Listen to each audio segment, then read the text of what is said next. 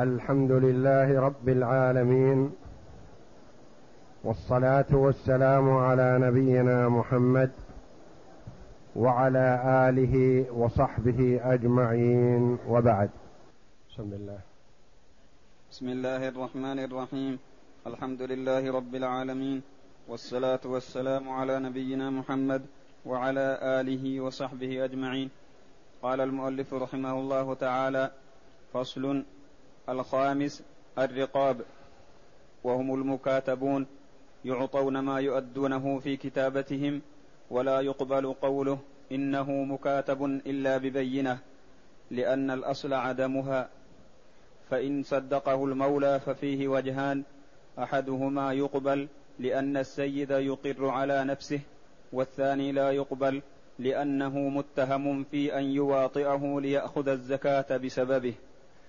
قول المؤلف رحمه الله تعالى الخامس فصل الخامس الرقاب. الخامس من أهل الزكاة. والله جل وعلا ذكرهم ثمانية. وبدأ المؤلف رحمه الله تعالى بالعاملين عليها لأنهم أجراء والثاني الفقراء والثالث المساكين. والرابع المؤلفة قلوبهم والخامس الرقاب. قال وهم المكاتبون يعطون ما يؤدونه في كتابتهم.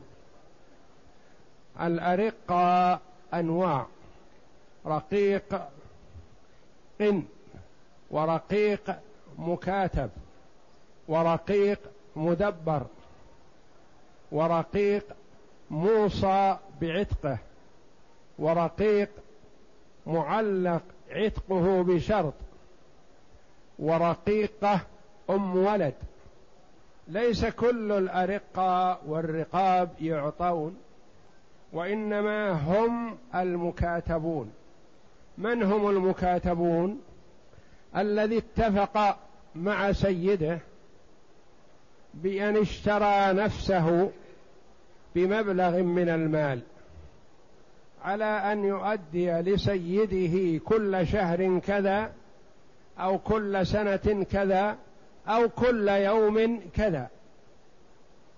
فإذا سدد ما عليه عتق والشرع يتشوف إلى العتق ويرغب فيه. وعرفنا فيما سبق أن الرق سببه الكفر. ثم إذا وقع الرقيق في الرق وأسلم فالإسلام جعل وسائل كثيرة لعتق هذا الرقيق. كفارة القتل عتق رقبة. كفارة الظهار عتق رقبة. كفارة الجماع في نهار رمضان عتق رقبة. كفارة اليمين إطعام عشرة مساكين أو كسوتهم أو تحرير رقبة. ورغب في العتق تقربا إلى الله جل وعلا بدون سبب. ومن ذلك من تشوف الشرع إلى إلى العتق والتحرير جعل الله جل وعلا للمكاتبين في الزكاة نصيب. يعطى من الزكاة ليسدد دينه من أجل أن يعتق. يعطون ما يؤدونه في كتابتهم ولا يقبل قوله إنه مكاتب. قد يأتي الرقيق ويقول أنا مكاتب أعطون من الزكاة. فنخشى أن نعطيه وهو يكذب علينا. ما بينه وبين سيده مكاتبة. إما أنه يريد أن يلعب بها أو يريد أن يعطيها سيده. فلا نقبل قوله إلا بشيء واضح بين. اتفاق بينه وبين سيده أو شهادة شهود أنه مكاتب. قال المؤلف رحمه الله فإن صدقه المولى يعني سيده. إن صدقه إذا جاءنا وقال أنا مكاتب أعطون من الزكاة نقول من يشهد معك؟ يقول سيدي. فجاء سيده وشهد معه. هل يقبل أو لا؟ قولان. القول الأول يقبل لأن السيد مقر على نفسه بعتق هذا الرجل إذا سلم مبلغ. فيقبل قوله. القول الآخر أنه قد يجر إلى نفسه نفعا فلا يقبل. كيف يجر إلى نفسه نفعا؟ يقول مثلا نعم هذا مكاتب ثم نعطيه من الزكاة ثم المال إذا وقع في يد الرقيق وهو ليس مكاتب يأخذ سيده. فيكون قد جر إلى نفسه نفعا. فمثل هذا الأولى ألا يقبل قول السيد إلا إذا كان هناك اتفاق. مبرم مكتوب. وللسيد دفع زكاته إلى مكاتبه لأنه معه في باب المعاملة كالأجنبي. ويجوز أن يردها المكاتب إليه لأنه يأخذها وفاء عن دينه فأشبه الغريم. وللسيد دفع زكاته إلى مكاتبه. يجوز للسيد الذي اتفق مع رقيقه على أنه يدفع له مثلا عشرة آلاف ويعتق. السيد يقول خذ من زكاتي هذه خمسة آلاف. فيأخذها المكاتب فيردها إلى سيده ويقول خذها يا سيدي هذه من الدين الذي علي. هذه خمسة آلاف. يصح هذا. لأنه تعامله مع المكاتب كتعامله مع الغريم مع المدين الأجنبي. والرجل إذا كان يطالب شخصا بمال وهو فقير من أهل الزكاة المطالب لا يجوز أن تقول له عندك لي عشرة آلاف فيقول نعم صحيح. فتقول له ألفان منها تسقط عنك من زكاتي. هذا لا يجوز. وإنما يجوز أن تعطيه الألفين تدفعها له من الزكاة وأنت تطلبه. فيأخذها ويضعها في جيبه أو قبل أن يضعها في جيبه يقول خذ يا أخي هذه ألفان من الدين الذي لي لك علي. يصح هذا لأنه استلمها وردها وفاء. فكذلك هذا السيد إذا دفع زكاته إلى مكاتبه والمكاتب ردها إلى سيده وفاء عن الحق الذي عليه صح ذلك. نعم. وكل هذا من تشوف الشرع إلى العتق وترغيبه فيه. ولا يزاد المكاتب على ما يوفي كتابه كتابته. ولا يزاد على ما يوفي كتابته. مكاتب هو عليه عشرة آلاف. نعطيه من الزكاة إلى حد عشرة آلاف. زيادة لا.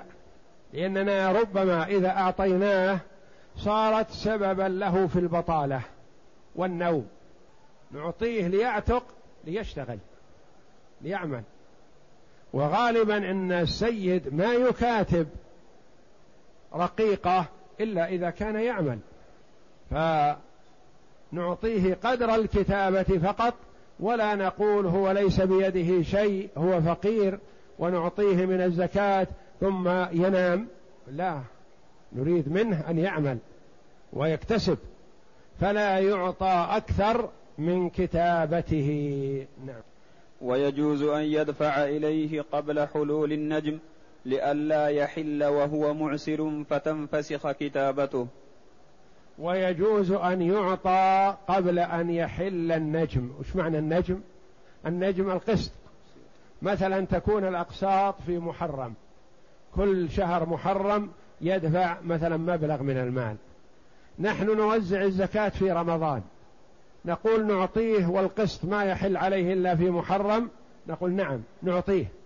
لأن خشية أن يحل عليه القسط ولا يكون بيده شيء فيعود رقيقا. ونحن نحرص على أن يعتق. فنعطيه في رمضان مثلا ليحفظ هذا المبلغ ليسلمه في وقته وله أن يسلمه قبل وقته لسيده. وهل يجوز الإعتاق من الزكاة؟ فيه روايتان. إحداهما يجوز لأنه من الرقاب فيدخل في الآية. فعلى هذا يجوز أن يعين في ثمنها وأن يشتريها كلها من زكاته ويعتقها. ولا يجوز وهل يجوز الاعتاق من الزكاة؟ ها الأول مكاتب. يملك يعطى لأجل أن يسدد. هل يجوز أن نشتري بها رقبة مملوكة؟ نعم. يجوز إذا كان عند المرء زكاة مثلا وهذه مملوكة امرأة أو رجل. فنأتي لسيدهما مثلا ونقول نشتريه منك بعشرة آلاف ندفعها من الزكاة. يجوز هذا. وعلى القول الآخر قالوا لا يجوز. لما؟ أليس هو رقبة اشتريناها؟ نعم اشتريناها. لكن الله جل وعلا قال وفي الرقاب. كما قال وفي سبيل الله. يعني أعط الرقبة. والرقبة التي يصح أن تعطى ما هي رقبة مملوكة؟ إذا أعطيناها رقبة مملوكة عادل السيد. وإنما نعطي رقبة مكاتبة. قالوا المملوكة لا تعطى لأنها ما تملك ولا يحق لنا أن نعطيها وإنما نحن مأمورون أن نعطي شخصا يملك ليحرر نفسه. والقول الأول بجواز ذلك لعله أولى والله أعلم لأن هذا في الرقاب وشراء رقبة. إلا إن كانت الرقبة ممن يعتق عليه بالشراء فلا يجوز أن يشتريها من الزكاة. نعم. ولا يجوز أن يشتري ذا رحمه المحرم فإن فعل عتق عليه ولم تسقط الزكاة. لأن عتقه حصل بسبب غير الإعتاق من الزكاة. ويجوز ولا, ولا يجوز أن يشتري بها ذا رحمه المحرم. المرء إذا اشترى ذا رحم منه عتق بمجرد الشراء. مثلا الرجل وجد أباه رقيقا يباع فاشترى أباه بعشرة آلاف. بمجرد ما يشتريه يعتق عليه. ما يجوز أن يبقى في ملكه وهو أبوه. كذلك أمه كذلك أخته كذلك أخاه. ذا رحم منه ذا رحم قريب محرم عليه. كبنت أخيه بنت أخته عمته خالته. مثلا لا يجوز أن يبقى في ملكه فإذا اشتراه عتق في الحال وهذا معلوم. إذا اشترى ذا رحم منه بالزكاة هل يصح؟ لأن هذا عتقه ليس من أجل الزكاة. وإنما هو عتق بكون ذا رحمه اشتراه. فنقول إذا اشترى أباه أو أمه أو أخته أو أخاه من الزكاة نقول عتق إذا اشتريته وزكاتك في ذمتك إلى الآن. لأنك ما اشتريت بها رقبة تعتقها أنت وإنما اشتريت بها رقبة يلزمك عتقها. وتعتق عليك بمجرد الشراء. مالك معروف في هذا. ليس لك فضل في هذا. فلا تكون هذه من الزكاة. إنما تكون إذا اشترى رجلا أو امرأة أجنبيين منه فهو حينئذ إن أعتقه وحسبه من الزكاة فلا بأس. وإن لم يعتقه استرقه واستمر رقيقا عنده. نعم. ويجوز أن يفك منها أسيرا مسلما لأنه فك رقبة من الأس لأنه فك رقبة من الأسر. ويجوز أن يفك بها أسيرا مسلما. حصل جهاد بين المسلمين والكفار فالمسلمون قتلوا من الكفار مقتلة عظيمة وأسروا كثير وأسر الكفار من المسلمين أسرع. فهل نترك أسرانا إخواننا بأيدي الكفار؟ لا.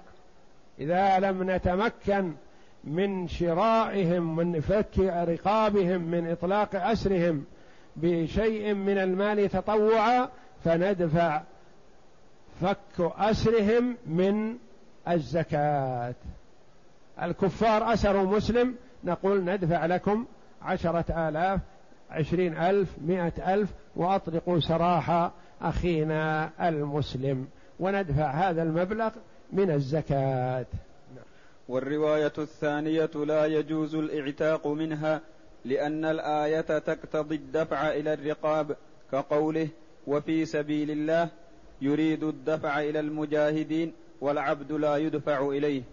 الرواية الثانية عن الإمام أحمد رحمه الله قال لا يجوز أن يشترى بالزكاة رقبة كما لا يجوز أن يساهم من الزكاة بشراء رقبة ويجوز أن يساهم في دفع النجوم التي على المكاتب ويجوز أن يعطى المكاتب جميع النجوم التي عليه من أجل أن يعتق. ما الفرق بينهما؟ قالوا نعم الفرق بينهما واضح. لأن الله جل وعلا قال وفي الرقاب. ادفع في الرقاب. أدفع في الرقاب أعطي المكاتب لأجل سدد. وأما الرقيق القن إذا أعطيته قد يتم شراءه وقد لا يتم فيكون المال لسيده. قالوا لا. ولعلهم إذا اشتروه ليعتقوه اتفقوا على مثلا شرائه دفعوا كل واحد دفع مبلغ على شراء هذا الرقيق ثم اشتروه وأعتقوه من الزكاة أن هذا سائغ إن شاء الله. فصل السادس الغارمون وهم ضربان ضرب غرم لإصلاح ذات البين وهو من يحمل دية أو مالا لتسكين فتنة أو إصلاح بين طائفتين فيدفع إليه من الصدقة ما يؤدى حمالته وإن كان غنيا.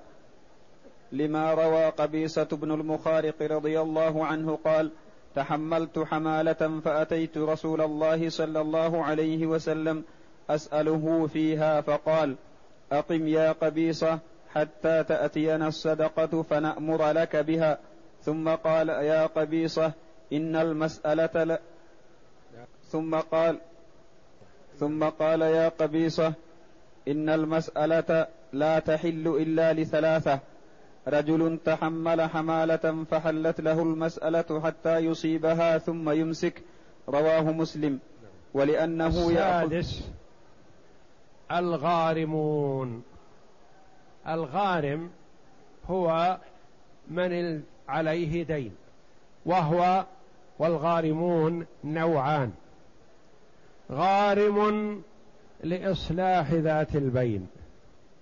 والنوع الثاني الضرب الثاني غارم لدين عليه. الأول غارم لإصلاح ذات البين كأن يكون قتل قتيل. وحصلت فتنة بقتله.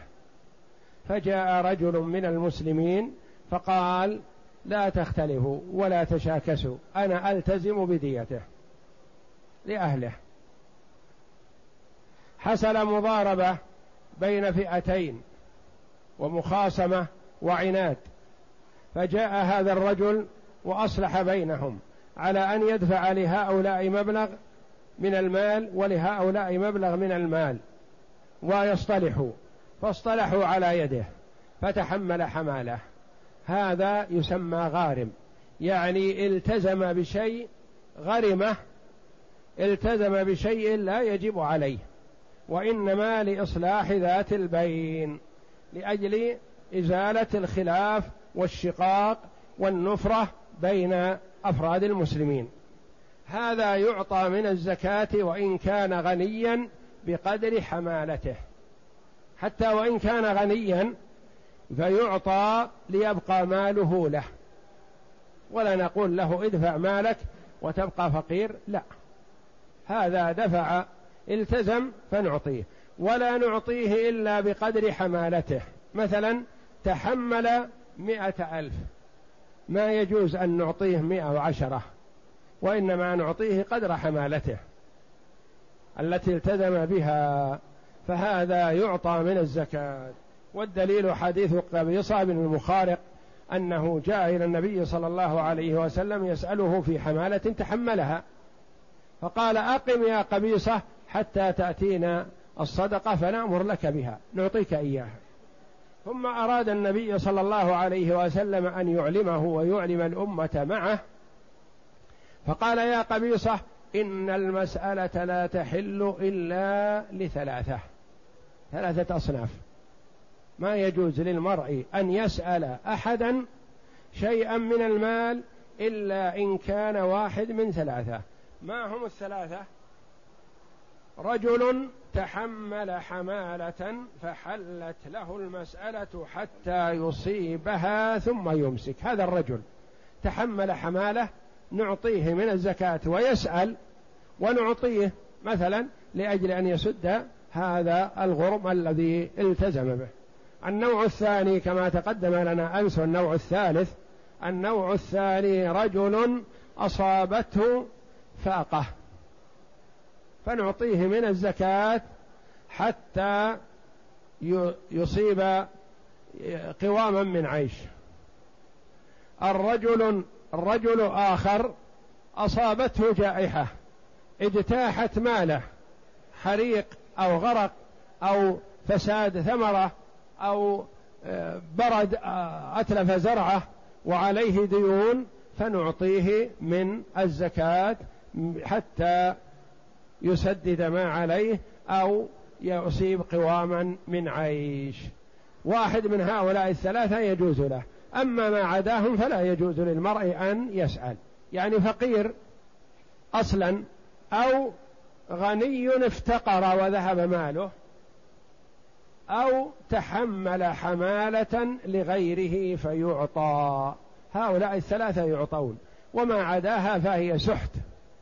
إذا سأل وأعطي فهي سحت عليه. يعني لو سأل وهو عنده ما يكفيه. هذا حرام عليه.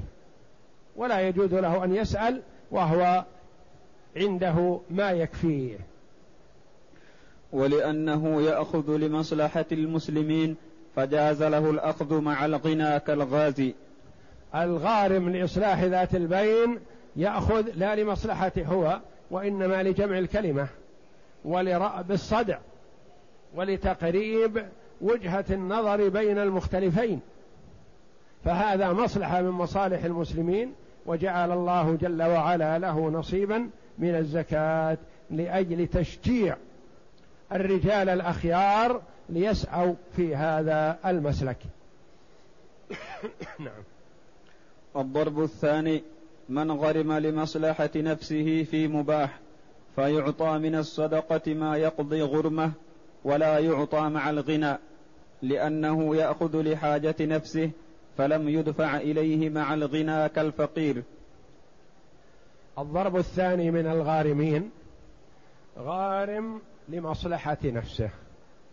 رجل عليه ديون بسبب تجارة خسرت أو بسبب آفة حصلت عليه فاستدان مثلا وعجز أن يسدد ديونه. هذا ننظر في ديونه. إن كانت في أشياء مباحة أعطيناه من الزكاة مباشرة. ليسدد دينه. وإن كانت في أشياء محرمة فهذا سيأتي. فالأول نعطيه من الزكاة ولا نعطيه مع الغنى. هذا ما يجوز أن يعطى مع الغنى. عنده أموال لكن مثلا يريد المحافظة عليها. ويقول علي ديون علي خمسة ملايين علي سبعة ملايين علي مليون علي خمسمائة ألف. أعطوني من الزكاة.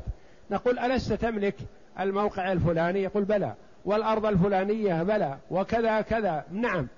لكن ما تنباع. نقول لا ما يجوز أن نعطيك من الزكاة وتحتفظ بمالك سدد من مالك ما تستغني عنه. بيتك الذي تسكنه لا تبيعه.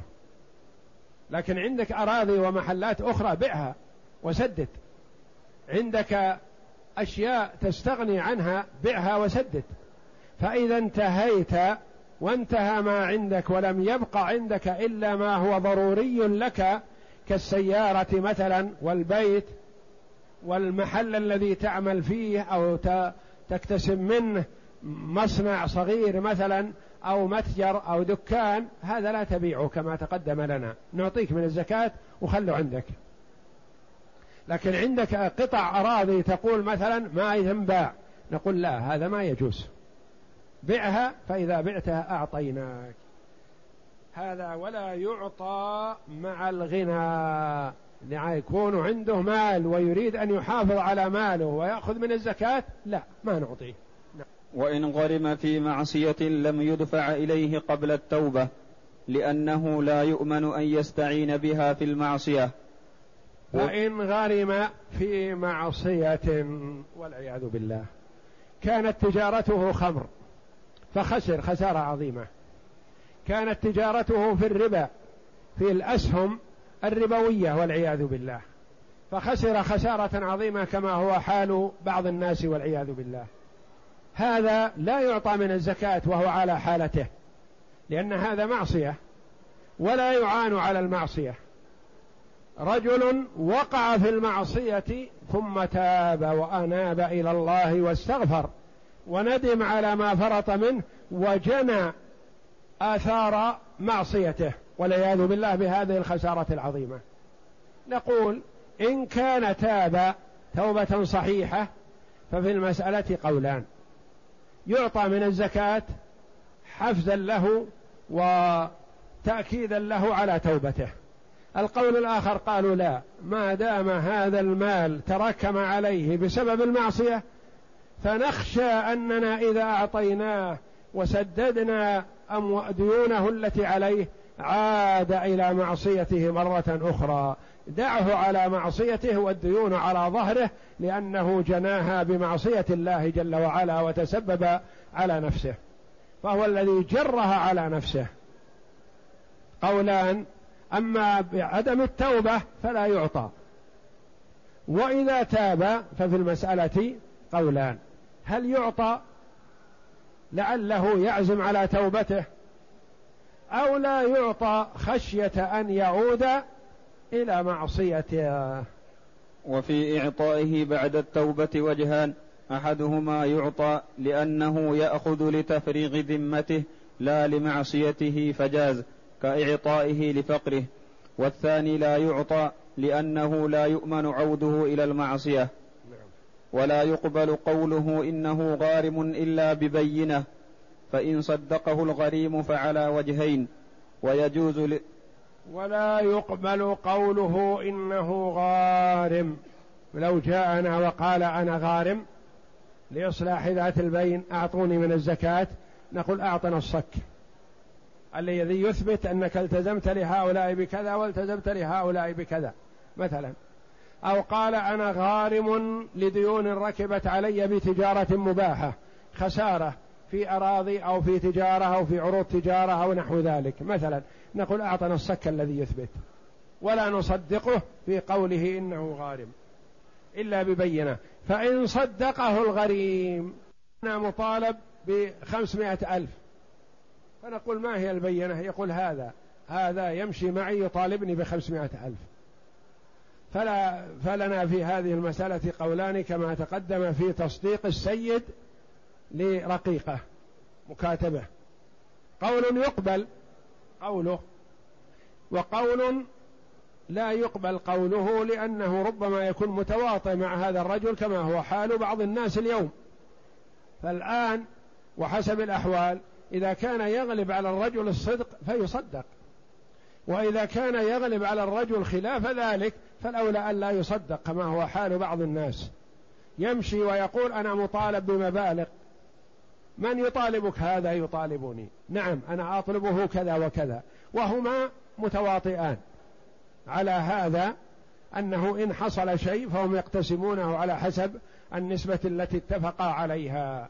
وهذا لا يجوز أن يعطى إلا إذا ثبت بشهادة شهود أنه مدين. ويجوز للرجل دفع زكاته إلى غريمه وأخذها منه لما ذكرنا في المكاتب. حال الغريم هنا مثل حال المكاتب. يعني يجوز للرجل مثلا إذا كان يطالب زيدا بعشرة آلاف ريال مثلا. لا يجوز أن يقول لزيد عشرة الآلاف اقسم منها ألفين أنا جعلتها لك من زكاتي. هذا لا يجوز. وإنما إذا أعطاه ألفين من الزكاة يجوز. يعطي غريم يعطي مدينه ألفين ثم الغريم يأخذ المدين يأخذها ويردها على الغريم لا بأس. يأخذها ويردها عليه أو يزيدها أو ينقص منها ويردها على الغريم وإن كانت زكاته فلا بأس. فصل. السابع في سبيل الله. وهم الغزاة الذين لا حق لهم في الديوان إذا نشطوا غزوا. يعطون قدر ما يحتاجون إليه لغزوهم من نفقة طريقهم وإقامتهم وثمن السلاح والخيل إذا كانوا فرسانا. وما يعطون وما يعطون السائس وحمولتهم إن كانوا رجالا مع الغنى لأنهم يأخذون لمصلحة المسلمين. ولا يعطى الرواتب في الديوان لأنه يأخذ قدر كفايته من الفيء. السابع من الأصناف الثمانية الذين ذكرهم الله جل وعلا في كتابه العزيز في قوله إنما الصدقات للفقراء والمساكين الآية. السابع في سبيل الله. من المراد في سبيل الله؟ قال هم الغزاة الذين يخرجون للغزو لقتال الكفار. الغزاة هم الذين يغزون لقتال الكفار. أما أن يعطوا لغزو فئة ثانية من المسلمين فهذه فتن. ولا يجوز أن يعطون فيها ولا يباع عليهم السلاح وإنما يعطون إذا كانوا يقاتلون الكفار. فلهم حق في الزكاة بشرط أن لا يكون لهم رواتب من الديوان يعني من بيت مال المسلمين. أما إذا كان لهم رواتب من بيت مال المسلمين فلا يعطون من الزكاة لأنهم يكتفون بما يأخذونه من الفي فيعطون هؤلاء ما يحتاجون إليه. نفقة لهم ونفقة لمن يعولون خلفهم مثلا. وقيمة سلاح يشترونه لقتال الكفار. وما يحتاجونه ممن يرعى إبلهم. أو يتولى خيلهم إن كانوا فرسانا أو يسوق سياراتهم إن كانوا في السيارات أو يعمل في مدافعهم وأسلحتهم مثلا إن كانوا يقاتلون بسلاح من نوع خاص وهكذا. فهؤلاء يعطون من الزكاة وإن كانوا أغنياء في بلادهم. الرجل خرج للجهاد في سبيل الله لقتال الكفار هو غني. نعطيه من الزكاة لنساعده على غزوة. وقد قال عليه الصلاة والسلام من جهز غازيا فقد غزا ومن خلفه في أهله بخير فقد غزا. يعني المرء إذا جهز من يريد الغزو من يريد قتال الكفار فكأنما غزا هو بنفسه. إذا قال له اذهب يا أخي واغزو الكفار وعيالك علي أنا أتولاهم أنا أنفق عليهم أو هم أغنياء مثلا وإنما أنا أرعى شؤونهم وأتولاهم وأقوم بخدمتهم. فقد غزا. كل هذا ترغيب من النبي صلى الله عليه وسلم في الجهاد في سبيل الله لإعلاء كلمة الله ودحض كلمة الكفر ورد كيدهم في نحورهم. يعطون ثمنا للسلاح ويعطون ما يحتاجون إليه مع الغنى لأنهم يأخذون هذا لا لمصلحتهم هم وإنما لمصلحة الإسلام والمسلمين. وفي الحج روايتان إحداهما هو من سبيل الله فيعطى من الصدقة ما يحج به حجة الإسلام أو يعينه فيها مع الفقر لما روي أن رجلا جعل ناقة له في سبيل الله فأرادت امرأته الحج فقال لها النبي صلى الله عليه وسلم اركبيها فإن الحج من سبيل الله. رواه أبو داود بنحوه. الحج فيه خلاف. هل هو يعتبر في سبيل الله؟ يعني مما نصت عليه الآية ولا شك أنه قربة وأنه خامس أركان الإسلام وطاعة لله جل وعلا والإعانة عليه إعانة على البر والتقوى. لكن هل يعطى المرء من الزكاة ليحج؟ هذا في خلاف. قالوا يعطى لأنه في سبيل الله والنبي صلى الله عليه وسلم قال الحج في سبيل الله. قاله للمرأة التي أرادت أن تحج وليس عندها ما تركب إلا ناقة لزوجها جعلها في سبيل الله. قال الحج في سبيل الله. القول الآخر قالوا لا وفي سبيل الله المراد الجهاد في سبيل الله. أما الحج فهو وإن كان طاعة وقربة فليس فيه قتال للكفار وليس فيه إعزاز أو مصلحة للإسلام والمسلمين. هذا فقير. ما أصلا ما يجب عليه الحج. لما نعطيه زكاة أموالنا ليحج ما يجب عليه الحج يبقى في داره. ولعل هذا أولى والله أعلم وحصر ما كان في سبيل الله لقتال الكفار. لأن المسلمين في حاجة ماسة إلى قتال الأعداء وفي حاجة ماسة إلى أموال إخوانهم المسلمين ليستعينوا بها على الجهاد في سبيل الله. وأما إعطاؤها في الحج أو في غيره فلا مصلحة للإسلام ولا للمسلمين في هذا. فقير ما يجب عليه الحج. ما المصلحة في حجه؟ ليس في هذا مصلحة. واصلا ما يجب عليه. ما هناك شيء واجب عليه من أجل أن نسقط عنه هذا الواجب. لا. لا يجب. ولا يلزمه.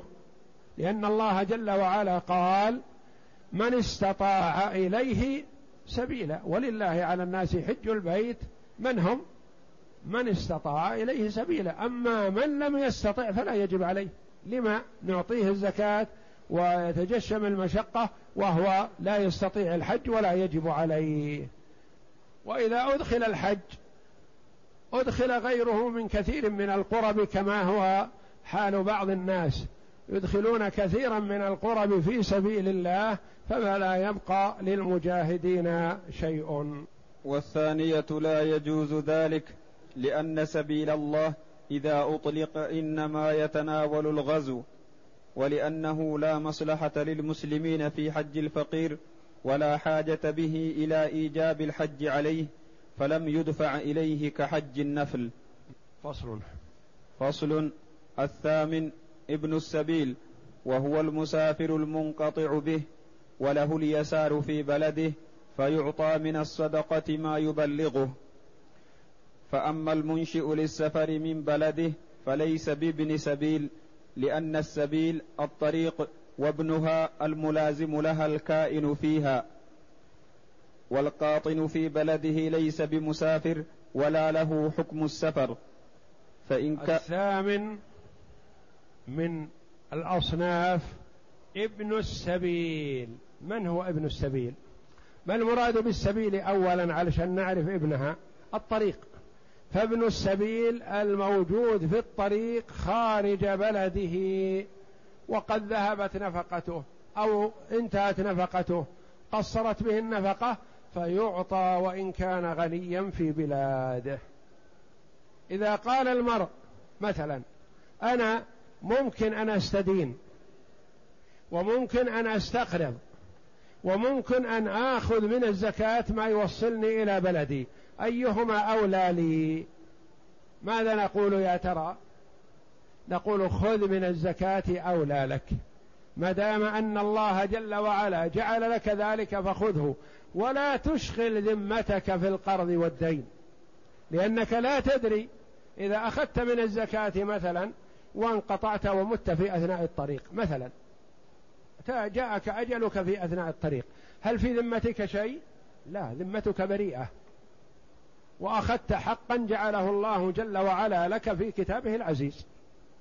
لكن إذا مت وأنت مستقرض من زيد أو عمرو مئة ريال أو ألف ريال أو أقل أو أكثر. أو مستدين من زيد أو عمرو مئة ريال أو ألف ريال أو أقل أو أكثر. بقي الدين في ذمتك إلى يوم القيامة. لأنه ربما لا يدرون أهلك أن عليك دين فيسددونه فيبقى الدين في ذمتك. والشارع يتشوف إلى براءة الذمة. فيحرص الشرع على أن تبرئ ذمتك ولا تشغلها بدين. وكما تقدم لنا أن الشهيد يغفر له عند أول قطرة من دمه كل شيء إلا الدين. لأن الدين حق العباد وحقوق العباد مبنية على المشاحة خلافا لما يستسهله كثير من الناس. يأخذ من هذا ويأخذ من هذا ويأخذ من هذا ولا يبالي. سدد أو لم يسدد. هذا لا يجوز له. فابن السبيل إذا وجد من الزكاة يأخذ ولا يستدين وإن كان غنيا في بلاده. أما إذا كان في بلاده ويريد السفر. يقول أنا أريد أسافر لابني أسلم عليه أو أسافر لأهلي وهو في بلده مقيم ويريد السفر. يقول أعطوني من الزكاة من أجل سفري. أنا ابن سبيل. نقول لا لست ابن سبيل أنت ابن بلد. أنت الآن في البلد فلا تعطى من الزكاة. إذا سافرت وانقطع بك أعطيناك. أما وأنت في بلدك تريد أن تنشئ السفر لا. لا تنشئ السفر اجلس. ما الفائدة من ذهابك؟ لا تذهب. نعم. فإن كان هذا فقيرا أعطي لفقره وإلا فلا. إذا قال أعطوني أريد السفر لأهلي أو لولدي أو كذا أنا ابن سبيل. وهو مقيم في مكانه نقول لا.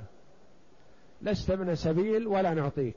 إلا إن كنت الآن فقير. يقول لا أنا الآن لست فقير. أنا أشتغل وأعمل وأحصل نفقة نفقتي ونفقة من أعول. لكني في حاجة إلى زيادة لأني أريد السفر. أريد السفر إلى العمرة مثلا. أريد السفر إلى كذا فأعطوني من الزكاة. نقول في هذه الحال لا نعطيك. إن كنت فقيرا الآن فقير نعطيك. ما عندك شيء أو عندك شيء لا يكفيك نعطيك. لكن ما نعطيك من أجل أن تسافر أو تسافر للنزهة أو السياحة أو المصيف أو نحو ذلك هذا لا يجوز. نعم. ومن كان سفره لمعصية فهل يدفع إليه بعد التوبة ما يرجع به على وجهين كما ذكرنا في من غرم لمعصية؟ رجل سافر مثلا لبلاد أجنبية. ولزمه وانتهت به النفقة وتعطل. يريد العودة. نقول أين مالك الذي ذهبت به؟ يقول أذهبته المعاصي والعياذ بالله. فإن كان تائبا فللعلماء فيه قولان. هل يعطى من الزكاة ليعود لبلده؟ لعله يصدق ويستمر في توبته؟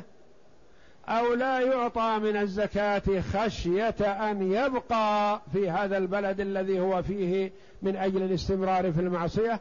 قولان. وهذا يختلف باختلاف حال المرء. إن رأينا منه الصدق في التوبة والندم على ما فرط منه وعزمه على السفر أعطيناه من الزكاة. وإن خشينا أنه يأخذ زكاة الأموال ثم يبقى في بلاد الغربة ليقع في المعصية فلا يعطى من الزكاة وإن قال إنني تائب.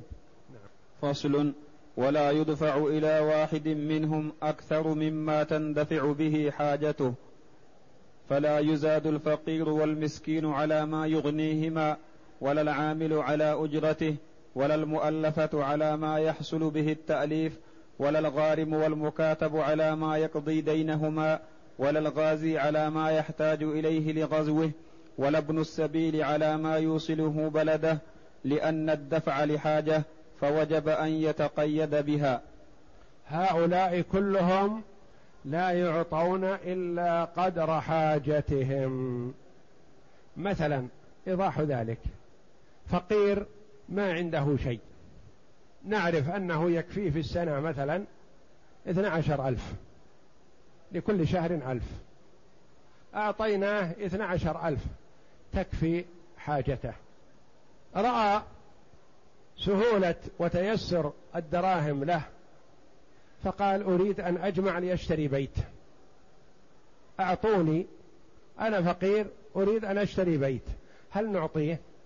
لا ما يجوز أن نعطيه. نقول هذه نفقتك والأشياء الضرورية أما أن تأخذ الزكاة لتتمول فيها وتتملك لا. إذا اشترى البيت وسكنه مثلا وأصبح مدين في هذه الحال نعطيه من الزكاة لأنه غارم. ولا نقول له بع بيتك وسدد إذا كان هذا البيت يحتاجه للسكن. وأولئك كذلك كلهم مثلا. ابن السبيل مثلا يقول أنا منقطع وأحتاج إلى نفقة توصلني إلى بلدي. وبلدي مثلا تبعد مسافة كذا وكذا. نقول نعطيه بقدر ما يوصله إلى بلده. فإن طلب زيادة فلا نعطيه. المجاهد مثلا أراد نفقة لجهاده أعطيناه. رأى إقبال المسلمين على إعطائه لأنه يريد الجهاد فقال حسنا أريد أن أجمع أنا آخذ باسم الجهاد في سبيل الله لأشتري به مزرعة في بلدي أو أشتري بها بيت. أو أشتري فيها أرض أعطوني أنا أريد الجهاد. نقول لا. نعطيك من الجهاد على قدر حاجتك ونفقتك ونفقة أهلك. أما أن نعطيك لتتمول بها فلا. وهكذا كلهم لا يعطى من الزكاة إلا بقدر حاجته التي أخذ لها. الغارم لإصلاح ذات البين. قال أنا غارم مثلا في حدود مئة ألف. اجمعوني من الزكاة. نجمع له من الزكاة مئة ألف نعطيه. يقول اجمعوا لي مئة أخرى لأني سأكون غارم بعد شهر أو شهرين. أي مشكلة تحصل في البلد أنا أقوم بها. نقول لا. لا نعطيك ولا نجمع لك حتى تكون غارما بالفعل. وهكذا جميع هؤلاء. ومثله الرقاب مثلا المكاتب الذي بقي عليه من دينه لسيد عشرة آلاف ما نعطيه أكثر منها. وإن اجتمع في واحد سببان كالغارم الفقير دفع إليه بهما لأن كل واحد منهما سبب للأخذ فوجب أن يثبت حكمه حيث وجد. كذلك إذا اجتمع في المرء سببان من الأسباب التي تجعله يأخذ الزكاة. يكون مثلا فقير هو فقير ما عنده شيء. والتزم لهؤلاء بمائة ألف ولهؤلاء بمائة ألف. وقال بوجهي فنعطيه لفقره ونعطيه لغرمه الذي غرمه. آخر فقير ما عنده شيء ويريد الجهاد في سبيل الله. نعطيه للجهاد في سبيل الله ونعطيه لفقره وحاجته. وهكذا كل من اجتمع به سببان أو أكثر أعطيناه. مثلا من العاملين عليها وهو فقير. نعطيه إجرته لعمله ونعطيه من الزكاة لفقره. وهكذا. والله أعلم. وصلى الله وسلم وبارك على عبده ورسول نبينا محمد وعلى آله وصحبه أجمعين.